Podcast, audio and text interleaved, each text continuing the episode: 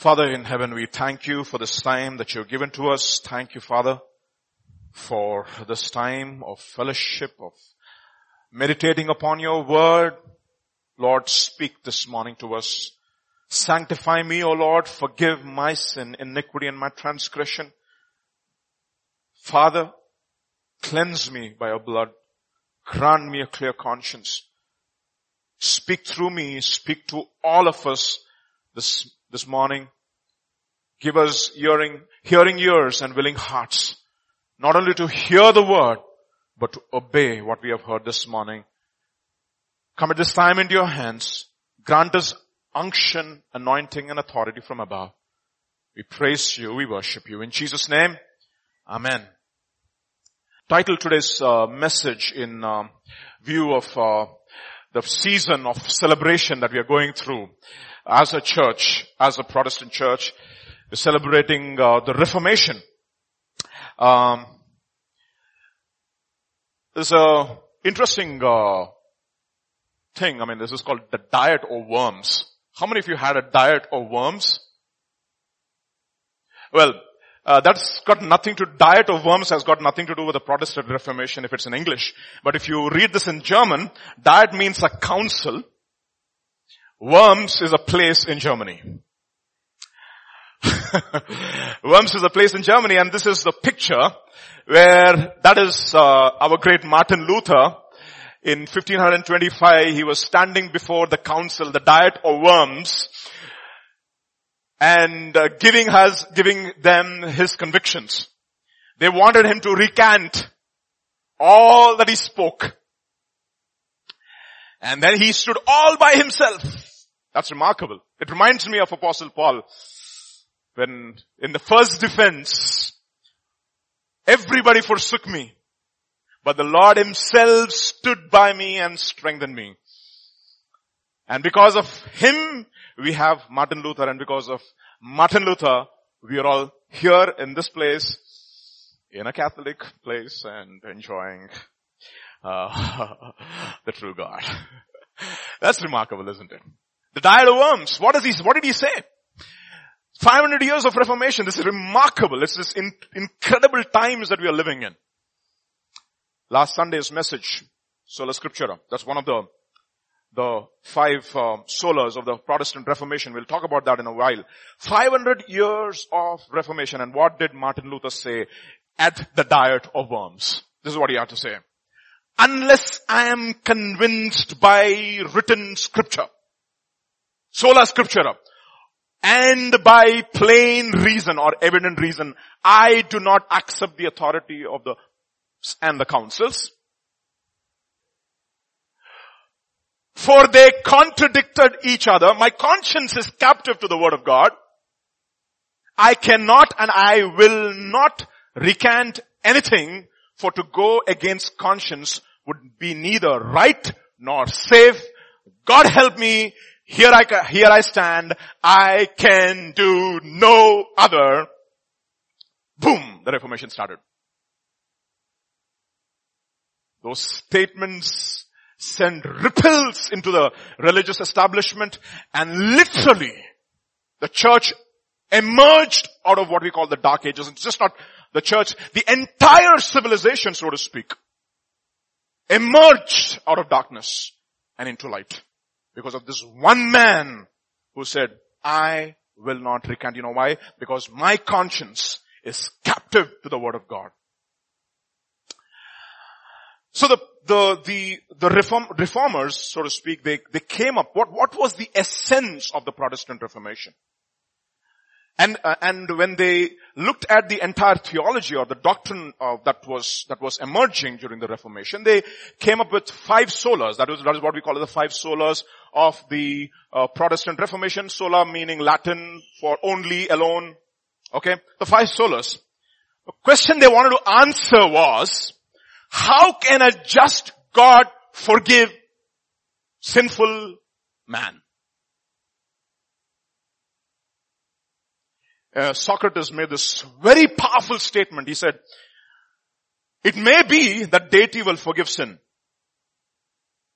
God may forgive sin. It may be. But I don't see how. And he had a point. He, he was saying, how is it possible for God to be merciful and just and righteous at the same time? We sang today beautiful songs. How is it that God could come and forgive our sin? Or what did, what did it take God to forgive our sin? And they came up with this five solas. How could he do that? How could God reconcile us back to himself? Unless he made the first step, we could never have done it ourselves. That is the reason why Jesus said, no one comes to the Father except the Father draws him first. And therefore the, the Protestant reformers, they came up with this five solas, which says, by God's grace alone. First, sola gratia. On the basis of the work of Christ alone. Sola Christos. Received through faith alone. Sola Fide. So that in all things, God may be glorified alone. Soli Deo Gloria. With Scripture alone as the final authority in all things. Five. Grace alone. What is this grace? It is the power of God unto salvation. What is it? What is the power of God? The power of God which was against us because of our sin. We had a problem, right? We all sin. Uh, Romans three twenty-three will say, all have sinned and fallen short of the glory of God. For the wrath of God is being made manifest against all ungodliness and unrighteousness of men who suppress the truth in unrighteousness. We all have sinned. And what does Romans six twenty-three say? The wages of sin is death. God has to send us eternally into death unless he does something about our sin. Unless he does something about consuming his own wrath so that he can extend mercy toward us. How can he do that? So the Protestant reformers came up with these five solas. So follow carefully. And by the way, this Reformation is not a new thing. Throughout the history of the church and throughout the history of Israel, Reformation was taking place over a period of time again and again and again. So first question we need to ask is, what is Reformation? We'll try to understand Scripture alone. Okay, that's what the sermon we uh, heard last, last month, last week, possibly one of the most fantastic, powerful sermons ever preached from this pulpit. I'm sure it ruffled a lot of feathers, but Scripture alone. Because the, and the, the foundation on which our church is built, that in all things, Christ should have the preeminence. Colossians chapter one verse thirteen. Or nineteen, nineteen, eighteen. Okay, sorry, eighteen. So Scripture alone. So what is Reformation? Right? We'll ask the question, what is Reformation? We'll go to the Bible. The Greek has a particular word and the Hebrew has a particular word. And the word Reformation, by the way, it occurs only once in the entire Greek Testament. I mean, the word translated as Reformation. And it means to make something straight. To straighten out. That's what Reformation means in the Greek. Get that picture in mind. What does it mean in Hebrew? It means to please God. So let me just show you a few verses to try to understand what Reformation is. In Jeremiah chapter twenty-six verse thirteen. Now reform your ways. This is the N I V translation. And your actions and obey the Lord your God. Then the Lord will relent and will not bring the disaster he has pronounced against you. So the wrath of God will not consume us if you reform your ways. Uh, other translation will say, this is the N K J V, it will say, now therefore amend your ways and your doings and obey the voice of the Lord your God. Then the Lord will relent concerning the doom that he has pronounced against you. So this word, what is to amend? What is to reform? We have a principle in um, biblical exposition, what we call as the law of first appearance. To understand the root of a particular word, we go into the Bible and see where it occurs for the very first time. So we get a a very clear picture as to what it means, what is to be reformed. And where does this word reform occur? The question, therefore, in other words, is, where did the first Reformation take place in the Bible? Any guesses? Put the five things in your mind. What is that? Sola Gratia. By grace alone. Through Christ alone. By faith alone. For the glory of God alone. Through Scripture alone. So if those are the five solas on which the Protestant Reformation was based, I mean that was absolutely biblical, where did the first Reformation take place? And uh, you would say, Moses, who brought back the children out of Israel and gave them the Ten Commandments, et cetera, and gave them the law. That was Reformation because they were a bunch of slaves, had no idea what it is to please God, and that's how Reformation took place. No. The very first Reformation had only two people in it. And now you can guess. Two people involved in the very first Reformation. The very first Reformation is found in Genesis chapter four, verse six and seven. So the Lord said to Cain, why are you angry and why is your countenance fallen? If you reform yourself, that's the word, will you not be accepted? It's a rhetorical question. What does it mean? Change, answer the question and you know, you know what God is, he's making a statement. Okay. Okay, he's making a statement. How can you write engineering entrance exam if you have forty percent in math? Answer? You can't.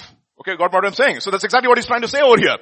If you do well, will you not be accepted? In other words, if you want to be accepted, something has to happen to you. You have to reform yourself. And if you do not do well, who's lying at the door? Sin, as a person, is lying at the door. He wants to master over you, but you have to master it. And the first words were given to Cain, asking him and pleading with him to reform himself. And there's only one guy who actually came up with the Reformation. And who's that person? And you'll say, Abel. Let's see what Abel does. Hebrews chapter eleven verse four. By faith, Abel, I love that, offered a more excellent sacrifice than Cain, through which he obtained a witness that he was righteous, God testifying of his gifts, and though he dead, he still speaks. You know what, God, what, what Abel does? He says, Lord, there is nothing good in me. If I have to come into your presence, I have to come by grace alone. If I have to be accepted in your presence, I have to bring the blood of the Lamb which was shed for my sin into your presence. That is through Christ alone. And if I have to accept, if I have to do the whole thing, I have to do this by faith alone. And in all these things, who's the center? It is not about me. The center of worship, as we heard in the morning, it is not about us. It is about God. To the glory of God alone. And you know what happened? God says, you're righteous. You're righteous. And now tell me, Sola Scriptura, how does it come here? What is the scripture that Abel has to justify the way that he has worked out? There's only one scripture. One revelation from his parents. If I have to be accepted by God, one somebody innocent has to pay the substitution for my sin. Yesterday, if you were there in the pastor's conference, pastor was talking about that. That is a revelation that he had. He did everything based upon one revealed scripture that you cannot come into the presence of God except through the blood of the Lamb. That is how the first Reformation started. So, that is, the, that is Reformation. In Jeremiah chapter thirty-five verse fifteen, again and again I sent all my servants, to, the prophets to you. They said, each of you must turn from your wicked ways and, and reform your actions. Do not follow other, other gods to serve them. Then you will live in the land I have given to you and your ancestors, but you have not paid attention to me or listened to me. And every generation, by the way, every generation has to be taught how to come back to God. Every generation. I was, uh, we have our Romans Bible study, and this is one young girl in our Bible study. She's about, uh, she's in the seventh grade or eighth grade. She got baptized recently. She's one of the most brightest in my Bible study. She understands Romans better than I understand when I was at her, her age. She answers questions which are so theologically complex. And I looked at her and I said, you know, what's her, her name is Kiruba. I said, Kiruba, you know why you're learning? One day when you grow up, you learn scripture so that you can lead your children to Christ. I'm teaching you so that you can teach your generation. That is what Paul tells Timothy. He tells, you know what? What I have entrusted to you among faithful witnesses, and teach it to others so that they'll be able to teach others also. There are four generations which are involved over there. And so if every generation is not taught this doctrine, it'll be lost and we will lose our children. Every generation has to be taught. In Judges chapter two verses ten to twelve. We know this verse very well. When all the generation had been gathered to their fathers, another generation arose after them who did not know their God, nor the work which the Lord had done. Then the children of Israel did evil in the sight of the Lord, and served Baals, and they forsook the Lord, the God of their fathers, and who had brought them up out of the land of Egypt. All died. Every generation has to be taught. Let's read this, okay? The tornado, the Lutherans, and homosexuality. This was an article written by uh, John Piper on the eve of a Lutheran convention that was taking place in Minneapolis in two thousand nine. That was not very, not very far. two thousand nine is about uh, eight years ago, seven years, eight years ago, eight years. two thousand nine, eight years ago. That is about four hundred ninety-two years after the Lutheran Reformation, where Luther said by Scripture, Sola Scriptura. So let me just give you as to what he was was trying to say that day. Now this is according to the convention. I mean the flyer there. This is uh, Evangelical Lutheran Convention of America. They had a schedule on August nineteenth, two thousand nine, the fifth convention, which was supposed to begin at two p.m. I'm giving you all the details. two p.m. The main item of this session. What is the main item? Consideration. Proposed social statement on human sexuality. This is, think about it guys. This is the Lutheran convention which is holding, they want to pass a resolution. What is this particularly? The issue is whether practicing homosexuality is a behavior that should disqualify a person from pastoral ministry. Four centuries after Luther, they're gone. They're gone.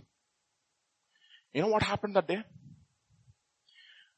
There was no weather forecast of a tornado. Exactly at one thirty p.m., a tornado started in Minneapolis, downtown Minneapolis. It started to get momentum. It came to the Lutheran Convention at two p.m. exact. They had tents all around because they were expecting a lot of people coming there. Tents all around. The tornado came, swept the entire tents, broke them into shreds.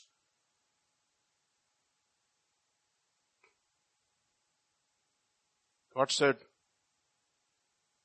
my servant, four hundred years back, if you would have even thought about it, it's gone. Four centuries and gone. And now, if, if, think about it, no? If some, um, no offense against charismatics, if some Pentecostal prophet, you would have written something like this, I would have said, oh, something strange over here. But if John Piper, one of the most authoritative theologians in the evangelical movement, he writes this and he says, you know what? It was the judgment of God. God was warning them. Why? Because four centuries, you compromise a little over here, a little over here, a little over here, a little over here, a little over here, and then you try to accommodate the culture. And then what happened? Happened after four centuries. Now you are wanting to ordain somebody into the ministry, into the pastoral ministry, which God calls an abomination. Look at what it says in First Corinthians chapter six verse nine to ten. He was using scripture, by the way, as his authority. He says, do you not know that the unrighteous will not, will not inherit the kingdom of God? Do not be deceived, neither fornicators, nor idolaters, nor adulterers, nor homosexuals, nor sodomites. And we'll say, okay, I'm not among all of these. No, I'm not so bad. Look at the next list. Nor thieves. I mean, same list, okay? They're just continuing. Nor thieves, nor covetous. How many non-covetous people here? Who do not covet something which belongs to your neighbor? Yeah? Nor drunkards, nor revilers, nor extortioners will inherit the kingdom of God. And such were some of you. But you were washed, but you were sanctified, but you were justified in the name of the Lord Jesus and by the Spirit of our God. And you know what? You're, this is scripture. Martin Luther used so much chapter one verse seventeen. He said, a man is justified by faith alone. Scripture was his authority. Scripture is his authority. And you are now trying to bypass scripture to accommodate yourself into the culture. Four centuries. And they're gone. See, we need, we, should, we need to understand something. Unless constantly every day of our lives, we are not confronted by the truth, we will all disintegrate into rebellion and into the flesh. That is the reason why the pulpit is the most important office. I mean, it's not about people who hold the office. It is because it's his word. I mean, it's his His prerogative that he uses fallen men like me to share his word. I don't take that lightly. But the idea here is, it is the only way you will be kept on the, on the, on the straight and narrow path. Otherwise, you see, little compromise there, little compromise here. God will not be mocked. You know what? Whatsoever a man sows, so also he will reap. I mean, there's a very interesting, Charles Swindoll, if you know, if you know, some of you know it. Very, very powerful man of God. He was, um, when he was in his younger years, he was uh, attending a Christian convention in Toronto, Canada. And uh, during the break, it's a, it was a Saturday afternoon, he finished the morning session. And uh, during the break, he wanted to go and relax in his uh, in his uh, off, uh, hotel room. So he goes to the to the to the lobby of the hotel, and then he gets into the lift. Two young, pretty women inside the lift. Uh, and then he turns this way, and then he presses sixth floor. He wanted to go to the sixth floor, so he presses sixth floor, and he looks at them, uh, where do you want to go? He asked them, where do you want to go? They said, six will be fine.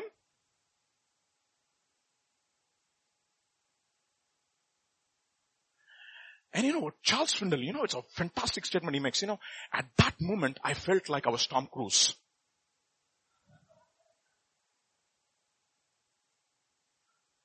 I was so handsome, even in my middle age years, that two young girls. And then at that instant of time, he has a memory, what do you call, quickening, if you will.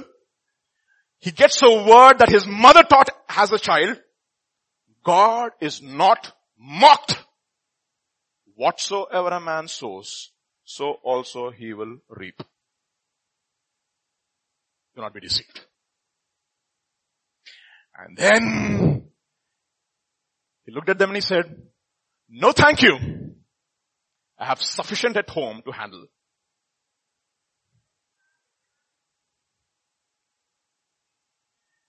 Incredible. This is a man who's been mightily used by God in the Dallas Theological Seminary. You see, God is not mocked. Little compromise here. Nobody is watching. Little compromise there. Little compromise. Little com- And over a period of time, you know your trajectory is just off course. You might be just off course by one degree when you started. You travel two hundred miles. You're off course by a considerable. That's exactly what has happened. four hundred years. Oh, you did textual criticism, upper criticism, lower criticism. Oh my goodness, you should see the kind of theology that came out of, out of Germany, including big, big theologians like Karl Barth. You know what Karl Barth said? There are only three words that Jesus spoke from the cross. The rest of the five words were added. Karl Barth, The most, one of the most respected theologians. I don't want to even think on those lines. You know why? Little compromise here, little compromise there, little compromise here. And you know, before you know it, you're off course by several hundred miles. Every generation there has, therefore has to be taught. Otherwise, boy, you will, you do not understand the seriousness of sin, even if it's little sin. Jude chapter one verse, therefore verse three onwards will say, Beloved, while I was very diligent to write to you concerning our common salvation, I found it necessary to write to you, exhorting you to contend earnestly for the faith, which was once and for all delivered to the saints. For certain men have crept in unnoticed, who long ago were marked out for, for this condemnation, ungodly men who turn the grace of God into license. They turn the grace of God into license. You can do whatever you want, God will accept you. God forgives. God is a good God. Let us sin so that grace may abound.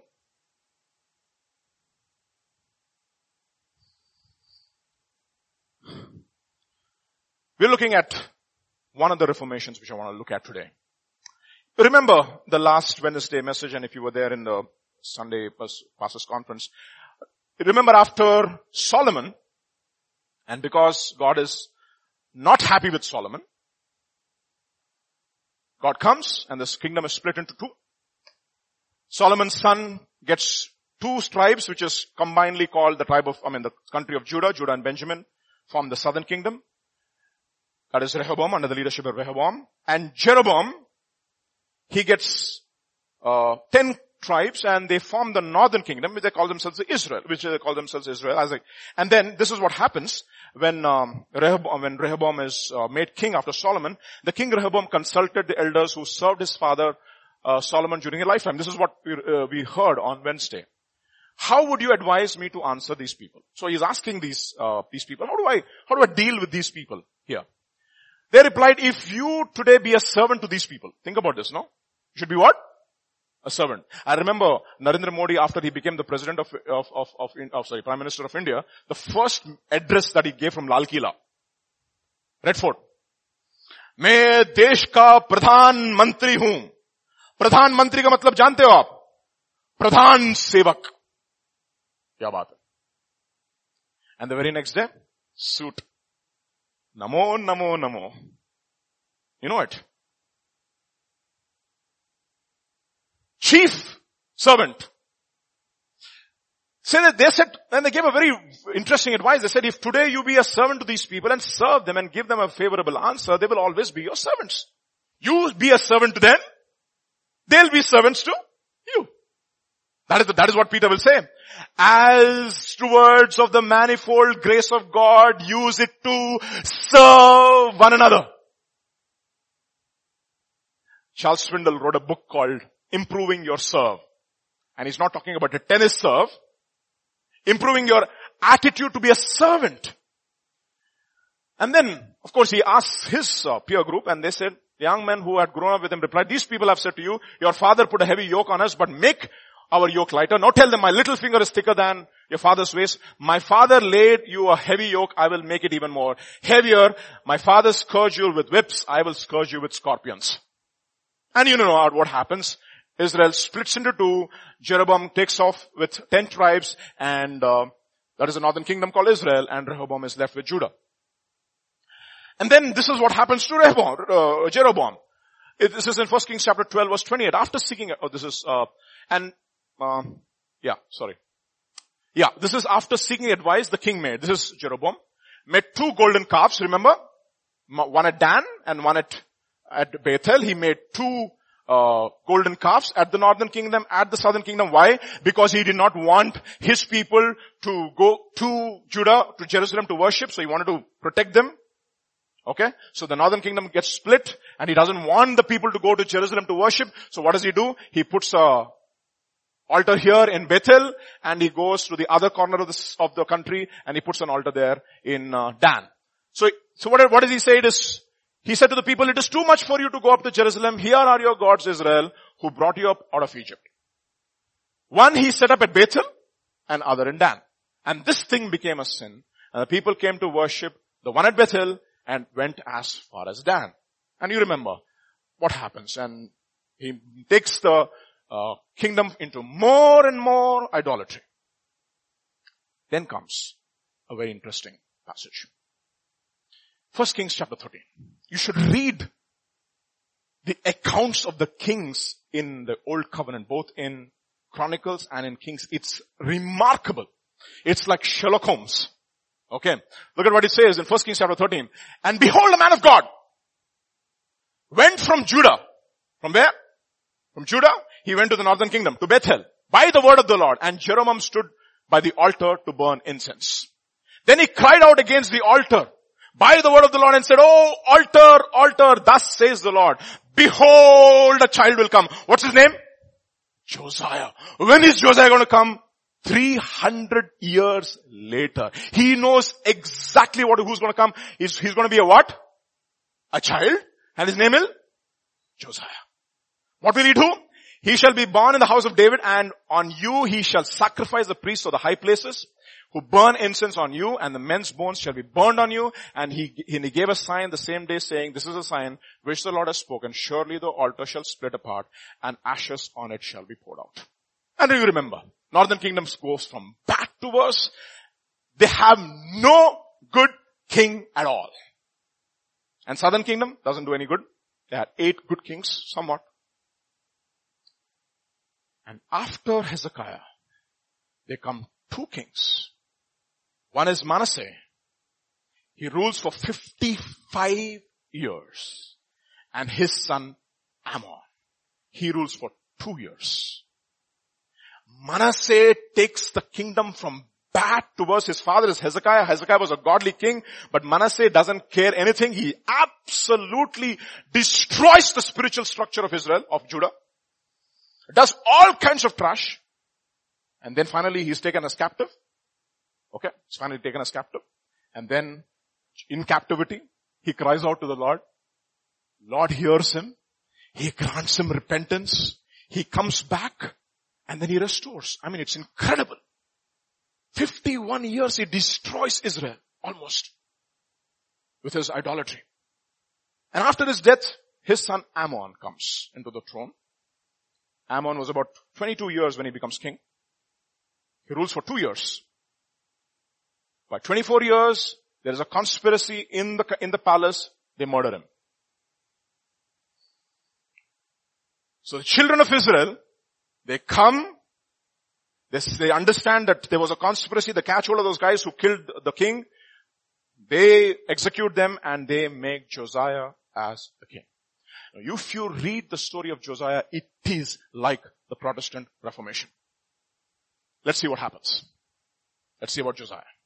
This is about Josiah. Second Kings chapter twenty-three and verse twenty-five. Neither before him nor after Josiah was there a king like him who turned to the Lord as he said, as he did, with all his heart and with all his soul and with all his strength in accordance with the law of Moses? None like him. Let us see and learn how the Reformation takes place during Josiah's time. In Second Chronicles chapter thirty-four verses one to three. Josiah was how many years old? Eight years old when he becomes king. What did that man prophesy? Who will come? A child will come. three hundred years before even Josiah knows. He doesn't even know, by the way, that some prophecies about him. three hundred years before, a child. No, the other day we had our graduation in uh, our Grace Tabernacle Learning Center. Okay? We had three children who finished learning to read program. What does it mean? By now, they know how to read. So during the graduation, I looked at all of them and I said, they're all about seven, eight years old. I looked at all of them and I said, you know what? You're about seven or eight years old. You're roughly about the age of Josiah. How many eight-year-olds here? None. Age does not matter. He was eight years old when he became king and he reigned for thirty-one years. So how many years totally he lived? thirty-nine years. And he did what was right in the sight of the Lord and walked in all the ways of who? David, his father. That's his, who's his father? David is his father. He did not turn to the right or to the left hand, for in the eighth year. So he was eight years old when he started to reign. In his eighth year, how old is he now? sixteen. How many sixteen year olds here? Less than sixteen, sweet sixteen. Can you raise up your hands? Don't be ashamed if you're sixteen. I was sixteen a long time back and ha- was not seeking God.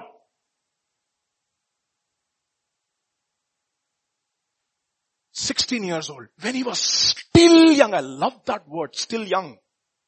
Think about it, no? Look at the, look at his background. Manasseh, horrible grand, grandfather. Amon, worst father. Trauma, father murdered. Eight years old. He chooses to have David as his mentor rather than Amon as his father. That's incredible. It's incredible. It's incredible for me. You know something? It doesn't matter how young you are. You can always choose the right thing. You know it. You know it. You know what is right and what is wrong. Children know it. You're still young. He began to seek the God of his father. First Timothy chapter four verse twelve. Look at what he says. Let not anybody despise you because you are young. But be an example. You know that your children can be examples over here. How many sixteen year olds here? You can be examples in conduct, in, in word, in conduct, in love, in spirit, and in faith and in purity. You can be.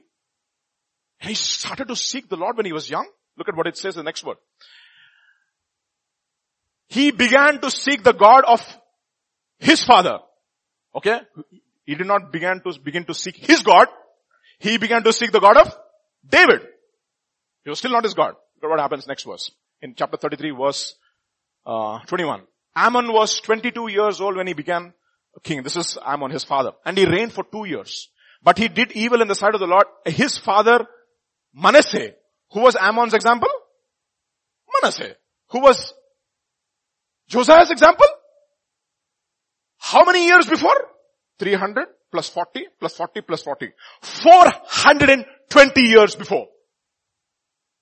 That is the example he chooses. Not even in the immediate circumstances. And I was wondering, how did he make this choice? How did he make the choice to seek his God? Think about it, no? Just everybody, just follow me for a few minutes, okay? He was eight years old when he became king. Okay? Amon was twenty-two years old when he became king. How many years old? twenty-two years old. He ruled for two years. twenty-four years, right? twenty-two plus two? twenty-four years. At that time, Josiah was how many years old? eight years old, because he died in two years time. He died eight years old. So when did Amon have Josiah? Come on, come on, think, think, think, think, think. sixteen. Good. That means he married at least when he was fifteen. Amon married when he was fifteen.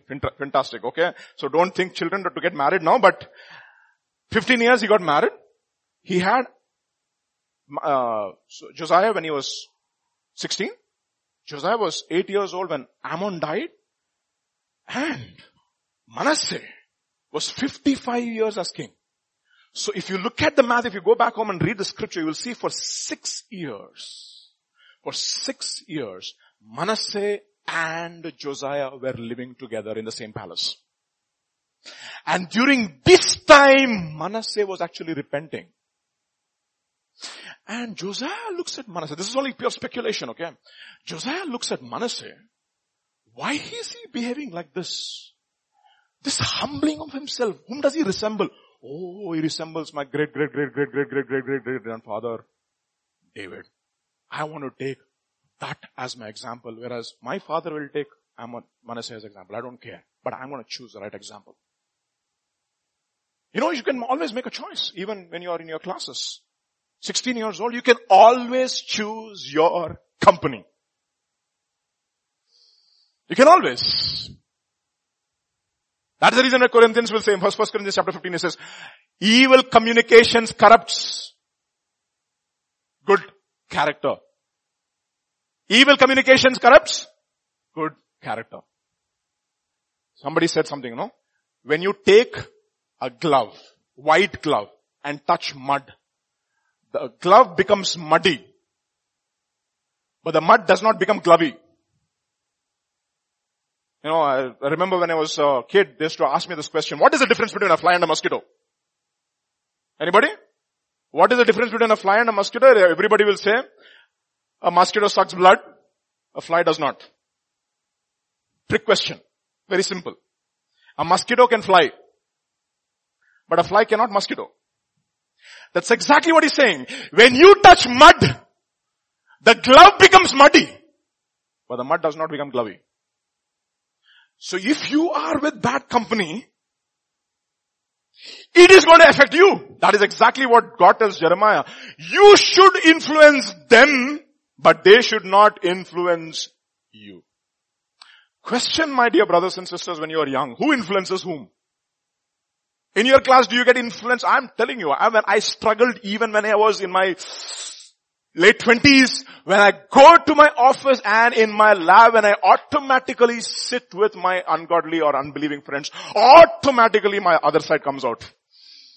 I start discussing Quentin Tarantino and Tom Cruise and, uh, you know why? I feel so, so much at home. Who's making who, who's influencing whom? They are influencing me, but I'm not influencing them. Think about your conversations that you have in your office. Who's influencing whom? Anyway, so he chooses his mentor. In the eighteenth year of his reign now, this is eighteenth year of his reign. How, how old is he now? Anybody? Plus? Yeah? twenty-six, okay. twenty-six years old. What does he do? He wants to cleanse the temple. What does he want to do? He wants to cleanse the temple. Temple of what? Of whom? Read that. Lord, his God. Suddenly the God of David has become his God. Isn't that amazing? What happened in these Ten years, in the sixteenth year of his life and the twenty-sixth year of his life, something happened. Something happened in these six, ten years that caused him, that caused God of David to become his God. What happened? Let's see scripture. And in the twelfth year of his reign, so how old is he now? twenty years old. Okay. He began to purge Judah and Jerusalem of the high places, the wooden images, the carved images, the molded images. They broke down the altars of the Baals in his presence and the incense altars, et cetera, et cetera, et cetera. He made them dust. Remember who made them dust first? Moses made the golden calves dust. Remember, that's exactly what he's doing. Okay. And then, and scattered it on the graves of those who have sacrificed them. The prophecy comes true. He also burned the bones of the priests on the altars and cleansed Judah and Jerusalem. And he, so he did in the cities of Manasseh, Ephraim, Simeon, Naphtali, all around with swords. When he had broken down the altars and the wooden images, he had beaten the carved images and the powder and cut down all the incense altars throughout the land of Israel. He turned to Jerusalem. He returned to Jerusalem. Something he did.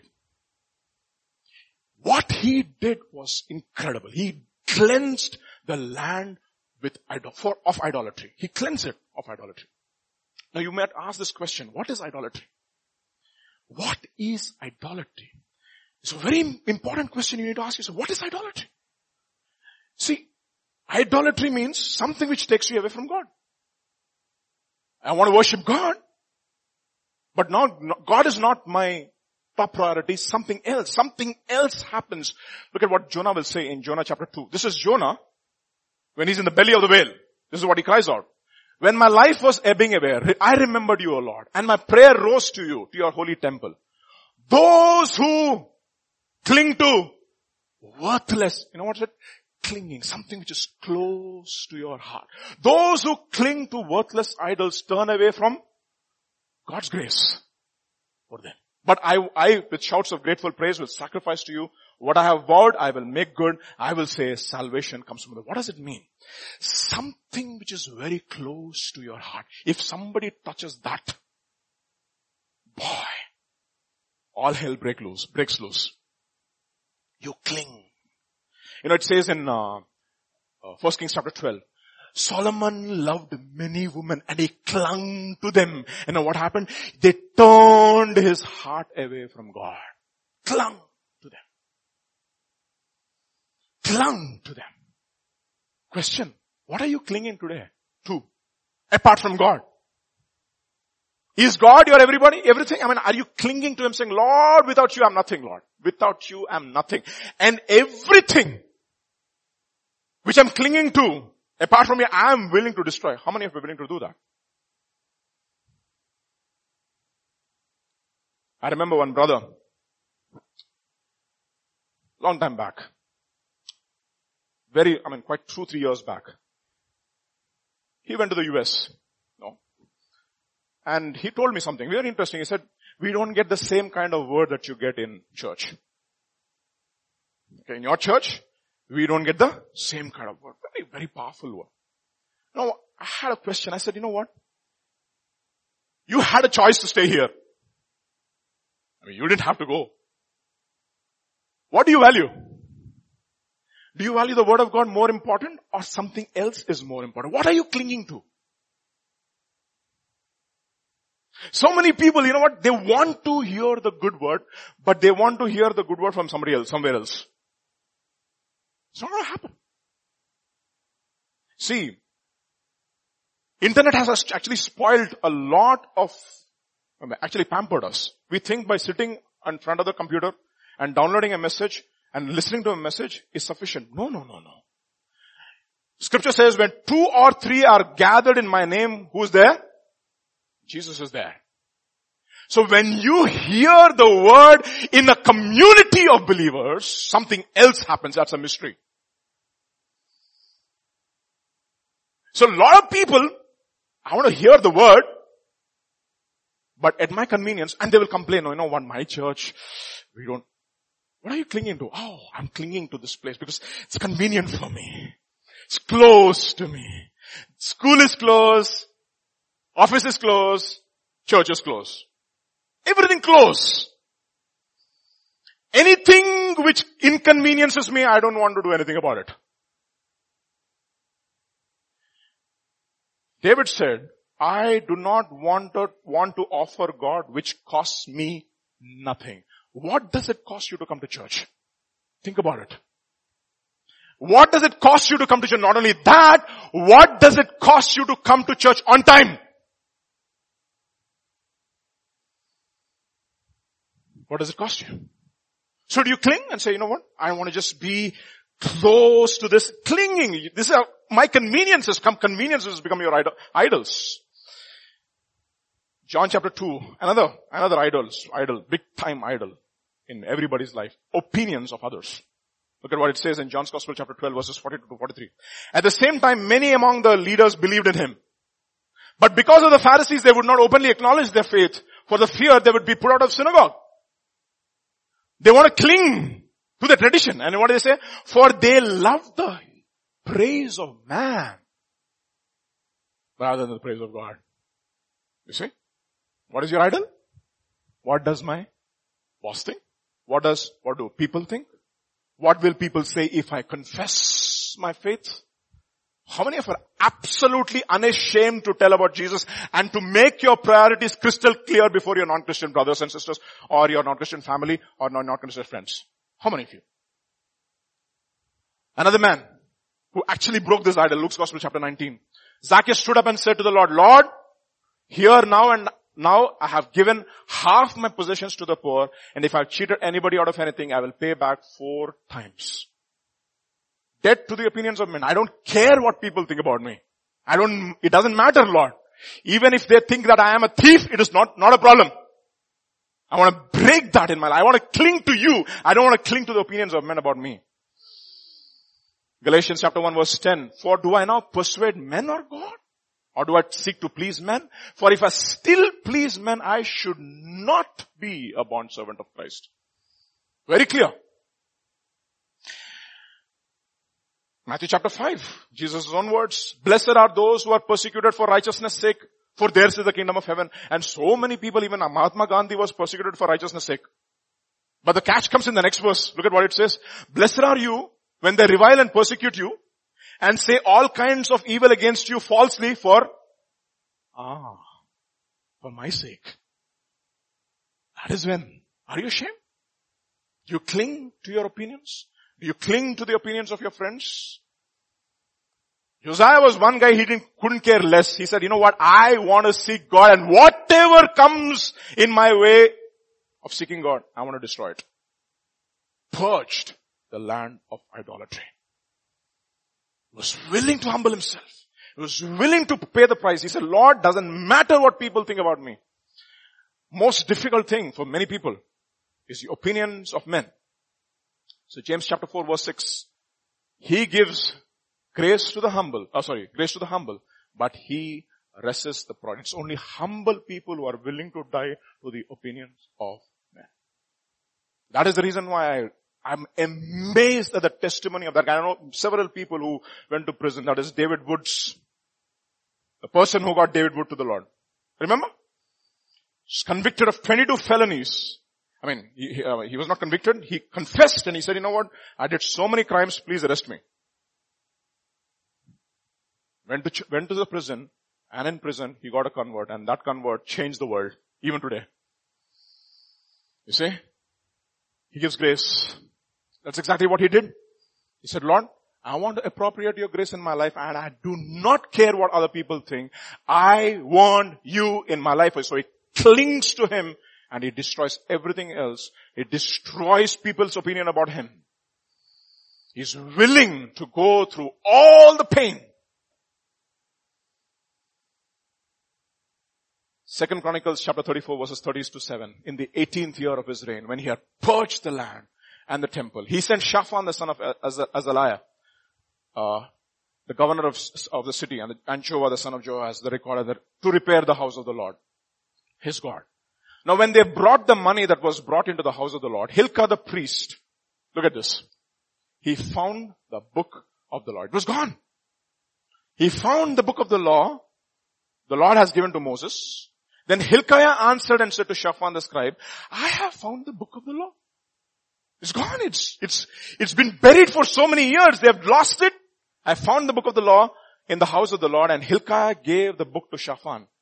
And Shaphan carried the book to the king, bringing the word to the king, saying, all that was committed to your servants they are doing, and they have gathered the money that was found in the house of the Lord, and I have delivered it into the hand of the overseers of the workmen. Shaphan the scribe told the king, saying, Hilkiah the priest has given me a book. And Shaphan read the book before the king. This is exactly what, uh, very similar to the Protestant Reformation. All the truth has been, has been, has been submerged. And suddenly, somebody disco- discovers the word of God again.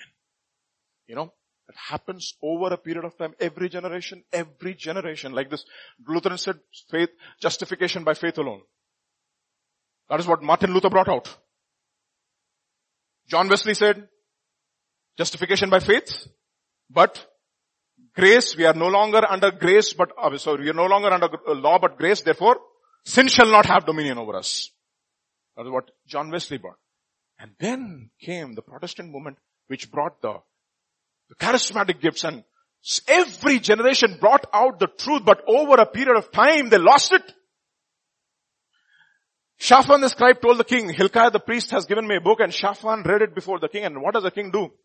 Then it happened, when the king heard the words of the Lord, that he tore his clothes. How old is he? twenty-six-year-old boy, young man. Tore his clothes.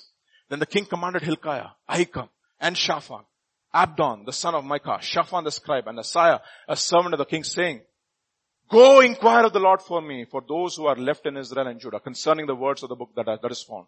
For great is the wrath that is poured out on us, because our fathers have not kept the word of the law to do according to all that is written in it. Question. When you read the Bible, or somebody reads the Bible to you, did you ever have this kind of a reaction? See, Do you read the Bible this way? Do you hear the word of God this way? Do you have conviction when the word is being preached to you?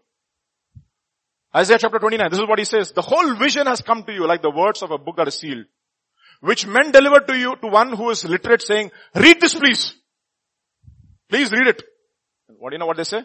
And he says, I cannot, for it is sealed. Then the book is delivered to the one who is illiterate, saying, read this please. And he says, I cannot, I am not literate. So many people read the book. I, mean, I, I know, it's very interesting. They're so qualified in some areas. And then, then they're qualified in some areas, and when you give them the word of God, they're absolutely illiterate. They cannot even respond.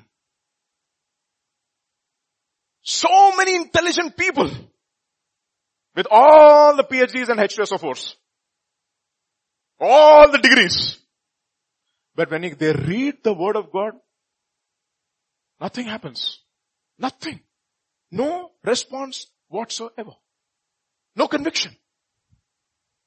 That is the reason why Jesus said something very interesting. He said, you know what, Lord, you have hidden this word from the wise and the prudent, but you have revealed it to whom? To the babies. To those people who are willing to humble themselves, that is to whom you have revealed. And what he says, this verse, look at this. Great is the wrath of the Lord. And he's asking this question, how come God has not consumed us? When we have disobeyed him so completely, how did he not consume us? That is what, that is the question he's asking. And then, Isaiah chapter twenty-nine, therefore the Lord said, inasmuch these people draw near with their mouths, they honor me with their lips, but they have removed their hearts far from me, and their fear toward me is taught by the commandments and opinions of men. Many people, when they read the word of God, absolutely a closed book. They don't hear the voice of God. Faith comes by hearing. Faith does not come by the word of God or reading the word of God. Faith comes by hearing the voice of the word of God. And so many people that read the word don't understand. They don't understand. And then you ask them, I mean, when I was growing up, I was, I used to read the Bible and I used to, somebody said, don't read Jeremiah. You don't understand. You will not understand. He did not understand. Don't read Isaiah. You will never understand. Romans, a bore. Tough to, tough to read. But the same fellow will say, you know what? Go to I I T coaching. Why are you not getting this problem? Why are you not trying hard? Why are you not working hard? Why are you not trying to solve this problem? They will say all those things, but when it comes to the word of God, you will not understand. Just give up. Just give up. You see? Second Chronicles chapter thirty-four verse twenty-six. But as for the king of Judah, who sent you to inquire, this is what he's, this is the, this is the prophetess. In this manner you shall speak to him. Thus says the Lord God of Israel, concerning the words that you have heard. Because your heart was tender and you humbled yourself before God when you heard his words against this place and against the inhabitants. And you humbled yourself before me and you tore your clothes and wept before me. I also have heard you. This is a twenty-six-year-old guy. He tears his garments. He humbles himself in front of all the people and he says, you know what, I want to repent. I want to change my ways. I don't care about what people think about me. But is there something over here? God is angry with us. We're going to do something about it. Surely I will gather you to your fathers and you shall have gathered to your grave in peace and your eyes shall not see all the calamity which I will bring on this place and its inhabitants. So they brought back the word to the king. In John's Gospel, chapter one, verse twenty-nine, the next day, what do they do? How do you consume? God's anger is there. So what do you do in order to repent? What do you do? This is First Chronicles, First John's Gospel, chapter one, verse twenty-nine. The next day, John saw Jesus coming toward him and he said, behold the Lamb of God, which takes away the sin of the world. What is the Lamb of God? Second Chronicles, chapter thirty-five. Let's come back to Josiah's story. Josiah kept a Passover to the Lord in Jerusalem. And they slaughtered the Passover lambs on the fourteenth day of the first month. That is when everything starts in his life. I want to get right with God. The only way I can get right with God is to keep the Passover. Very interesting festival. What they were supposed to do? They were, they were supposed to slaughter the animal, take the blood, put it in a basin, take hyssop. Hyssop is that grass. Sprinkle it on the doorpost of their house and uh, on the doorpost, and they have to sprinkle it there so that when the angel of death comes, it will pass over. That's what exactly what Moses did the very first time. In First Corinthians chapter five verses seven to eight, for indeed, who's our Passover? Christ our Passover. God gives grace to the humble by grace alone. Who's the Passover lamb? Christ alone. Therefore, let us keep the feast not with the old leaven, nor with the leaven of malice and wickedness, but with the unleavened bread of sincerity and truth. And the next verse, for more, much more than having now been justified by his blood. This is Romans chapter five verse nine. We shall be saved from wrath. So what does, what is, what does Josiah do? He offers the Passover lamb as a sacrifice. And how does he do it? How do you do it? Hebrews chapter eleven verses twenty-seven and twenty-eight. By faith, this is Moses, he forsook Egypt, not fearing the wrath of the king, for he endured as seeing him who was invisible. Next verse. By faith, what did he do? He kept the Passover. He humbled himself, evidence of grace. He killed the Passover through Christ. How did he keep the Passover? By faith. So you have the first sola grace, through Christ alone, sola Christus, through faith alone, because by faith he kept the Passover. And then what happens? Uh, this is Romans chapter twenty-seven verses twelve. Where then is boasting? It is excluded. God is glorified in everything. In everything God is glorified. All begins with one choice. You know what that one choice is? To follow the right example. All begins with that one choice. One choice determines your entire course of your spiritual life. One choice to follow the example of David and not his father and mother who messed up. So many people, even in the church, when they ask them this question, why are you like this? My father, my mother. Because of them. If they would have been believers, everything would have been fine. Let me tell you, there are so many examples in the Bible of godly parents who had ungodly children. Just because you have godly children, godly parents, it does not mean that you will become godly automatically. You know what it means? You have to make a choice to follow the God of your father. So many ungodly parents had godly children. What does that mean? Everybody has a choice to make. You have to choose. And the choice, you don't have to take the way of your father or your mother. You don't have to. Just because you have an ungodly upbringing, it does not justify that you have chosen the wrong path. No way. No way. You cannot blame. There's so many people, even in, in when they're growing up, they say, my parents, my parents, my parents, if they were godly, if things would have been so good for, with me, with me in my life. No, it is your choice. You still have a choice to make. My father was a problem. Now, one man of God was very interesting, very smart man of God.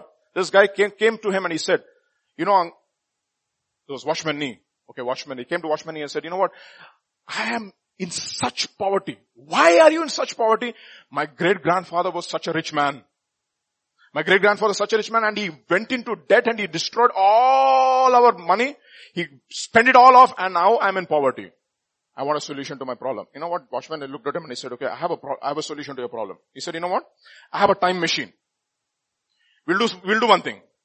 We'll go back in time and we'll kill your grand- great-grandfather. What we'll do? We'll kill your great-grandfather. You can go free. He looked at him and he said, if you kill my great-grandfather, how will I be here? Precisely the point. You don't have to choose.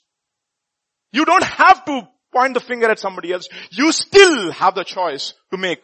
Life and death is in the power of the tongue. Somebody said, you make choices. Ultimately, the choices make you. You sow the seed and ultimately you have seed to sow.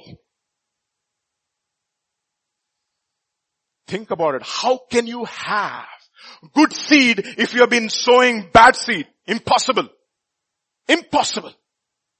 Still have your choice to make. And all began with one choice, that he wanted to follow the example of David and not bad examples. One choice. One choice determines everything else in his life. Your clothing is not good. This is First Corinthians chapter five, sorry. Do you not know a little leaven leavens the whole lump? Therefore purge out the old leaven, that you may have a new lump. You truly are, so that you are truly are unleavened. For indeed Christ our Passover was sacrificed for us. Therefore let us keep the feast, not with old leaven, nor with the leaven of malice and wickedness, but with the unleavened bread of sincerity and truth. You can, you, you can make a choice to purge it out. That's what the point here is. So come back, come back to Josiah.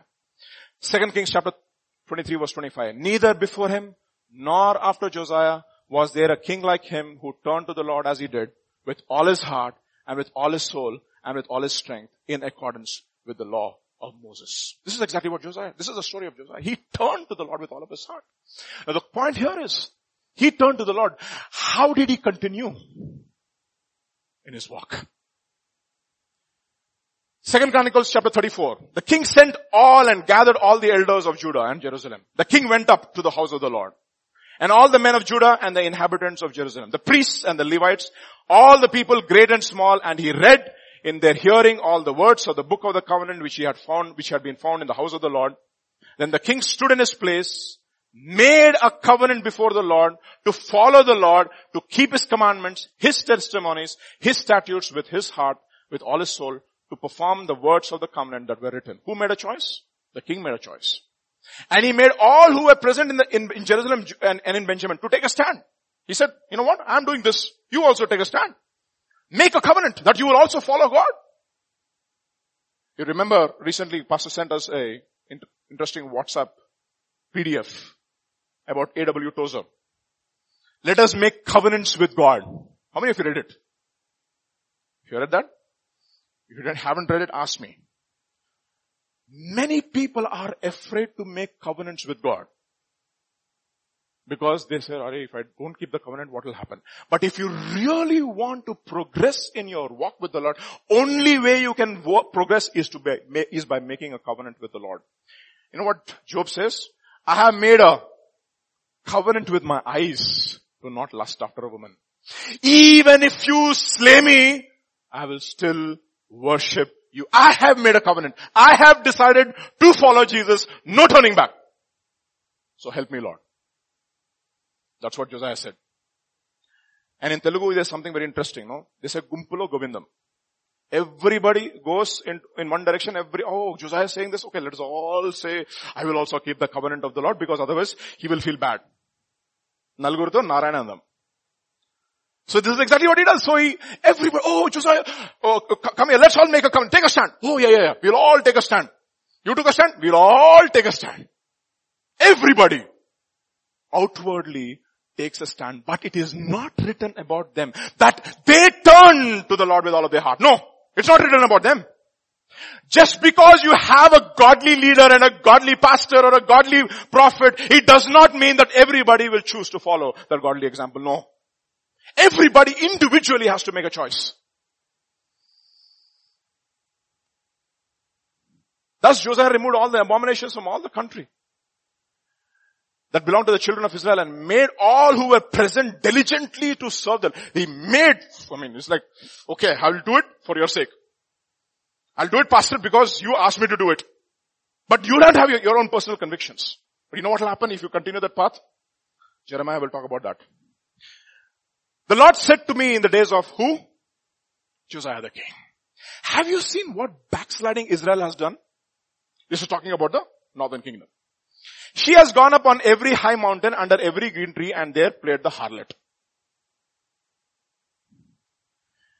And I said, after she had gone, she had done all these things, return to me.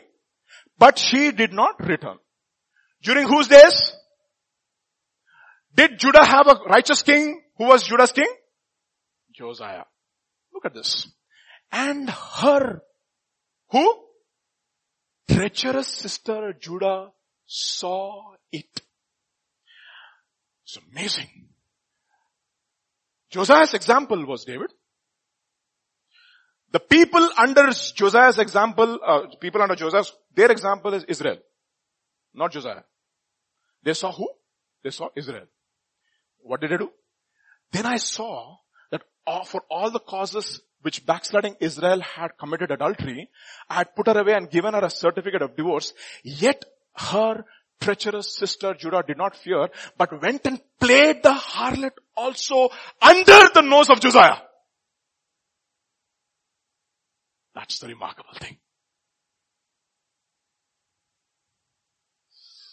You see, you are what you really are when nobody is watching you. That is what you really are.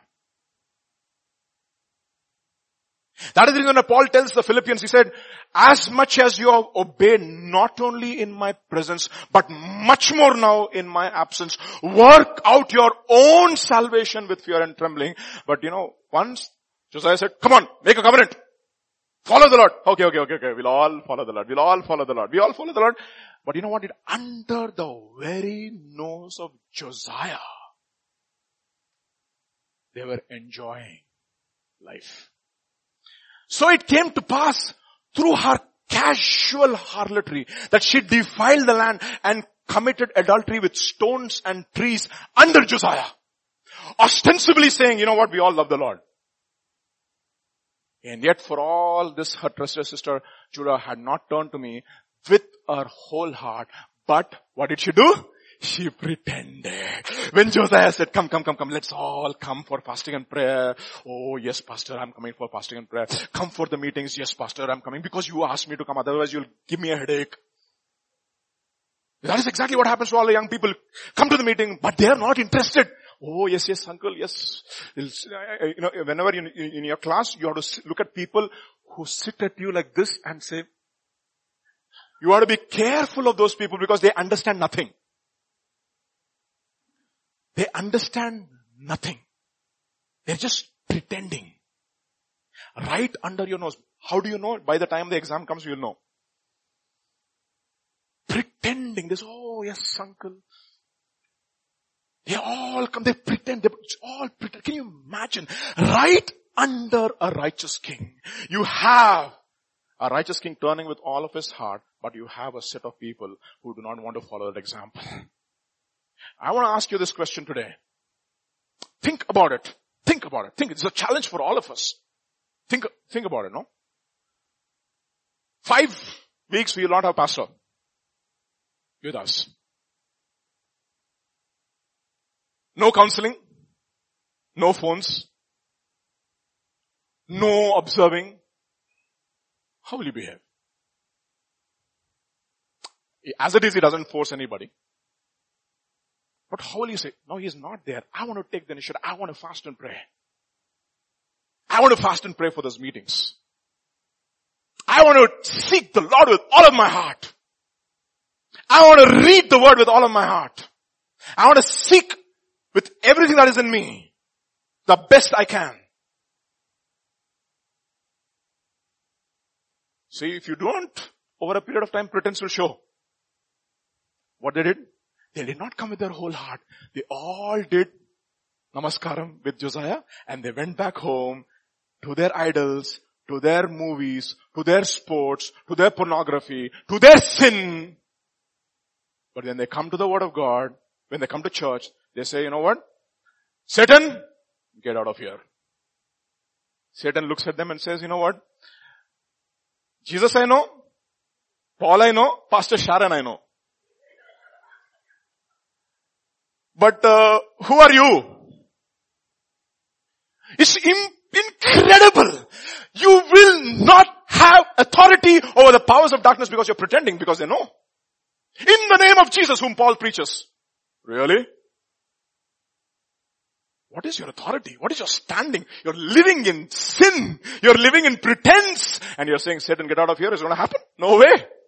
He's going to be very much there in your life. He'll bring seven more demons also along with him. Because he loves pretense. Pretend more, Vijay. Pretend more. Let people think That's your very, that's exactly what happened to Saul. Samuel, Samuel, Samuel, Samuel, please come and stand next to me. Just pretend that I'm godly. It's interesting, right? When Saul prophesies, there is a saying, is, is Saul also numbered among the prophets? Is he also a prophet?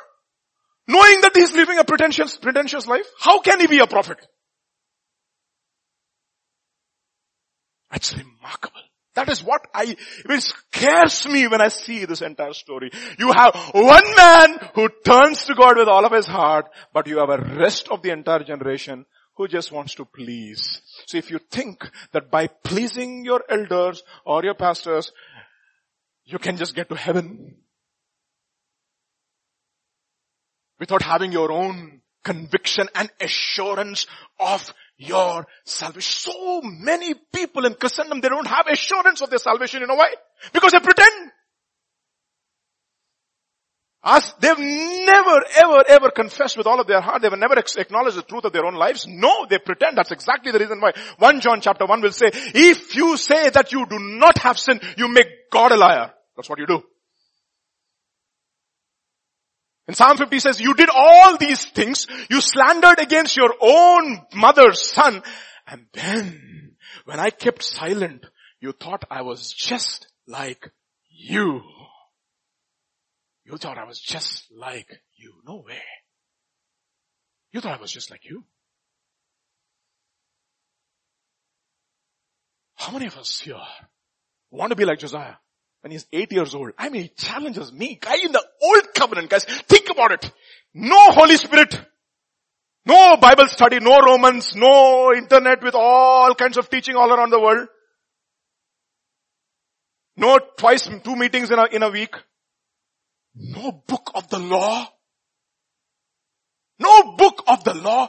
Just six years of Manasseh's repentance. That's enough for him to seek the Lord with all of his heart.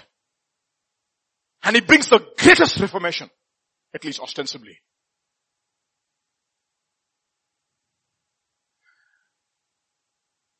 That's, that's a sad thing. I mean, I didn't want to end with Josiah's death because it's really sad, really sad how he dies. He dies at the age of thirty-nine. But one thing I want to ask myself today, I see reformation. Look at Reformation. You know what Reformation begins? It begins with the individual. It does not begin in a corporate assembly, no. Revival starts with the individual, goes to the family, and then extends to the corporate. You never have corporate revival because God is looking at individual hearts. That's exactly the reason why the first Reformation was between Abel and Cain, and it said, Cain brought an offering, Abel brought an offering, God looked at Abel and his offering. God looked at Cain, individual. God looked at Abel and his offering. No pretense, no guile, no hypocrisy. Transparent fellow. Accept. God looked at Cain, ah, and his offering.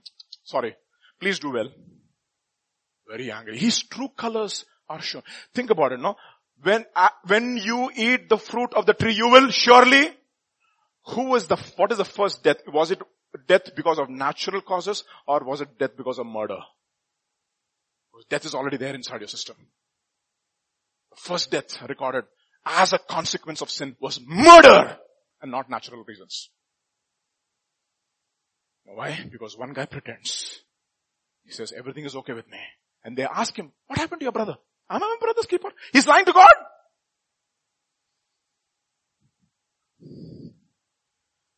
This morning, Reformation starts with each one of us individually. Individually. Jesus Christ came to save sinners. Corporate. But then you know what Paul says? I am the chief of all of them. He died for me first. Started, starts there. Young people, don't let anybody say, you know what, you're too young to be holy. No. too young to follow the right example. Take some time, relax, take it easy. You will waste so many years of your life in futility. Let me tell you honestly, as an elder brother, you will waste so many years of your life in stupid things, when you could have used that time to seek the Lord with all of your heart. Josiah sought the Lord when he was young, and he chose to follow the right example when he was young. What about you and I today? Shall we pray this morning? Just search our hearts this morning. Few minutes in the presence of God. Martin Luther stood alone. One man stood alone. One man stood alone. God starts his revival with one man. Reformation starts with individuals.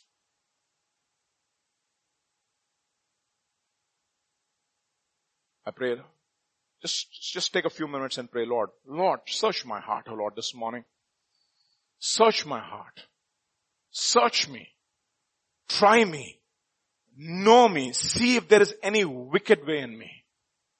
And lead me into the path of everlasting life. Search me, O Lord.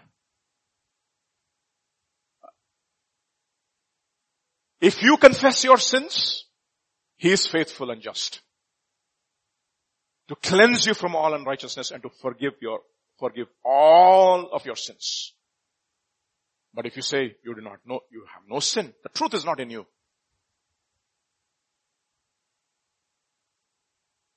It doesn't matter how much you have fallen this morning, even till yesterday, even till this morning. You can never come to God based upon your obedience. It is only by His grace. You can never say, Lord, I obeyed all these years. I deserve your grace. No. The soul that sins will die, whether it is a righteous soul or a wicked soul. And this morning, You can set, you can start off your year, this, this today, today you can start off afresh with the Lord and say, Lord, things that I cling to, relationships which I cling to, things which have become idols in my heart, I want to purge them so that I can hear clearly from you like Josiah did. Close to my heart. Pretense, I want to take it away, Lord. I want to wholeheartedly follow you. Father, because you are not mocked. Whatsoever a man sows, that's exactly what he will reap. And I pray, Lord Jesus, that you would grant us the grace this morning, each one of us, especially in this house, beginning from the youngest, youngest here. So many young people, with so many struggles, oh Lord. Pretending to be what they are not. One in the church, one outside the church, one at home. I pray, Lord Father, that Lord, that you would convict every one of us of our double life. Lord, that we will not sit in the church and worship like Josiah and make covenants with you and go back home to our harlotry and idolatry, O Lord. That we will not come and raise our hands in the church and sing to you and then go back home to our pornography and our movies and our entertainment. Father, we don't want to play games, O Lord. Forgive us.